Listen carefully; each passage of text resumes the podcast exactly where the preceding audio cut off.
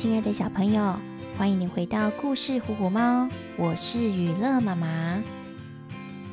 农历十二月三十，也就是除夕夜，住在外地的亲朋好友，通通会赶在除夕夜前回来，团聚在一起吃年夜饭，聊聊过去一年发生的各种趣事。除了年兽之外，大家还听过哪些关于除夕的传说呢？大的远古时代，人们对大自然是非常害怕的，就是因为害怕，所以在脑袋里出现许多想象，然后编造出故事，用来解释天灾人祸的出现的理由。像是打雷闪电是因为浪费食物，所以雷公伯伯故意发出轰隆巨响来警告人们。负责管理的神仙。甚至生活中使用的物品也有哦。在那些还没有台灯、日光灯或 LED 灯的年代，人们是怎么在黑漆漆的夜晚里照亮屋子的呢？是使用油灯哦。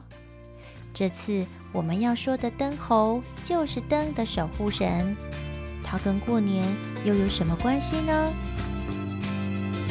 准备好了吗？跟着雨乐妈妈一起在故事里飞翔喽！这是一个发生在台湾的故事。很久很久以前，在还没有灯泡照明的时候，人们会点油灯来代替。大家相信每一种事物都有神来负责管理，油灯也是。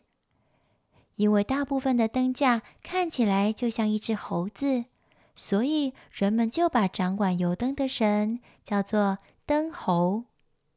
每年到了冬至，除了祭拜祖先、表达想念，祭拜天神，表示感谢，也会进行响号，感谢家里的神明们这一年来的帮忙。才让我们大丰收，谷仓里装满了稻米呀！真是感谢神灵的保佑啊！至于什么是响号呢？冬至这天，在吃汤圆的时候，人们会在家具或器具上粘汤圆，当做奖赏，表示感谢。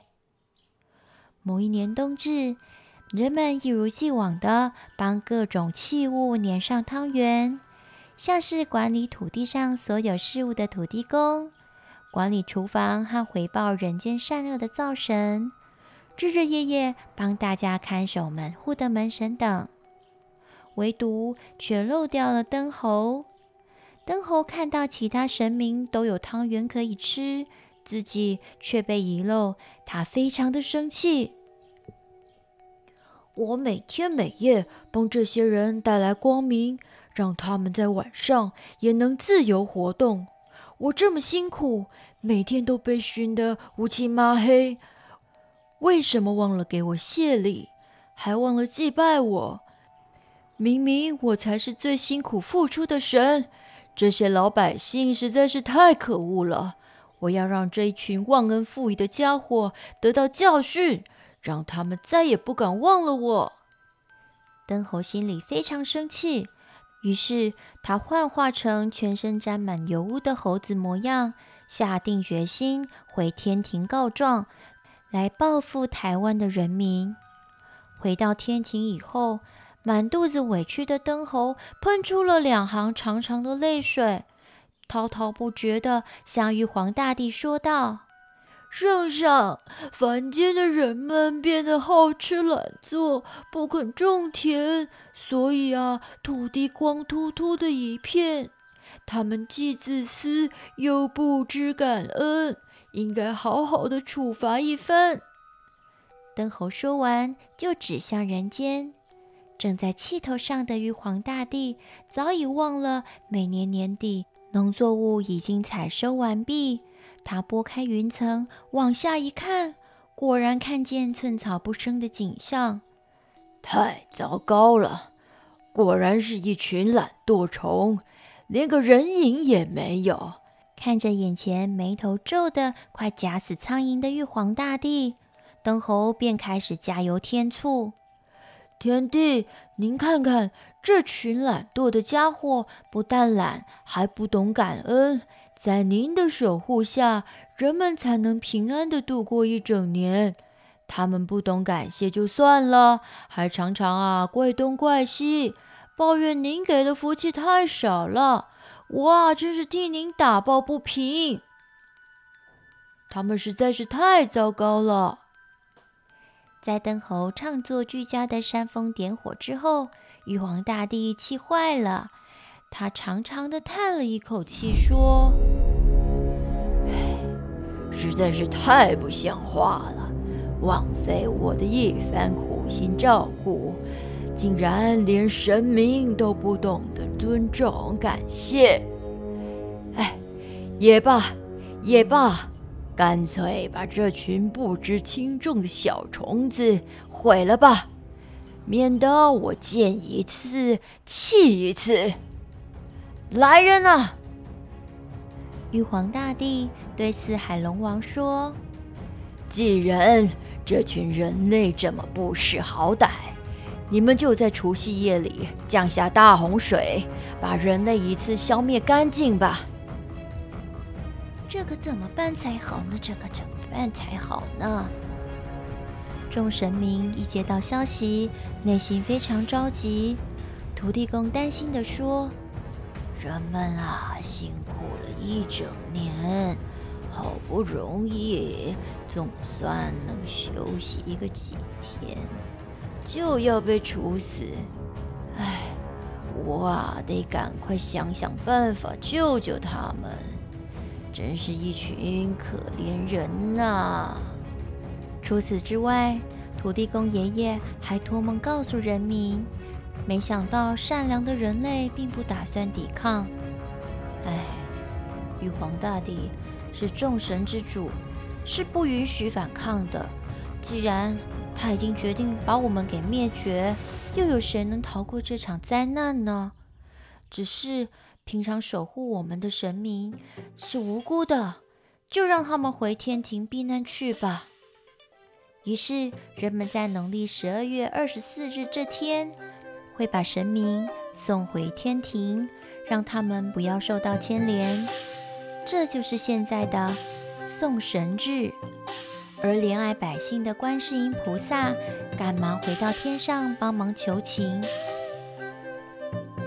天帝，我每天所看见的都是勤奋耕种、敬爱神明的景象啊！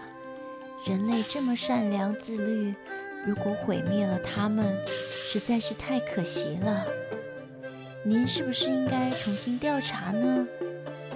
总算冷静了下来的玉皇大帝摸了摸胡须说：“这跟灯猴啊说的完全不同，到底是怎么回事？我得好好重新调查才行，免得啊冤枉了好人。太白金星，你是最公平的。”快下凡去，看看人们究竟是好还是坏。是的，天帝，臣这就出发。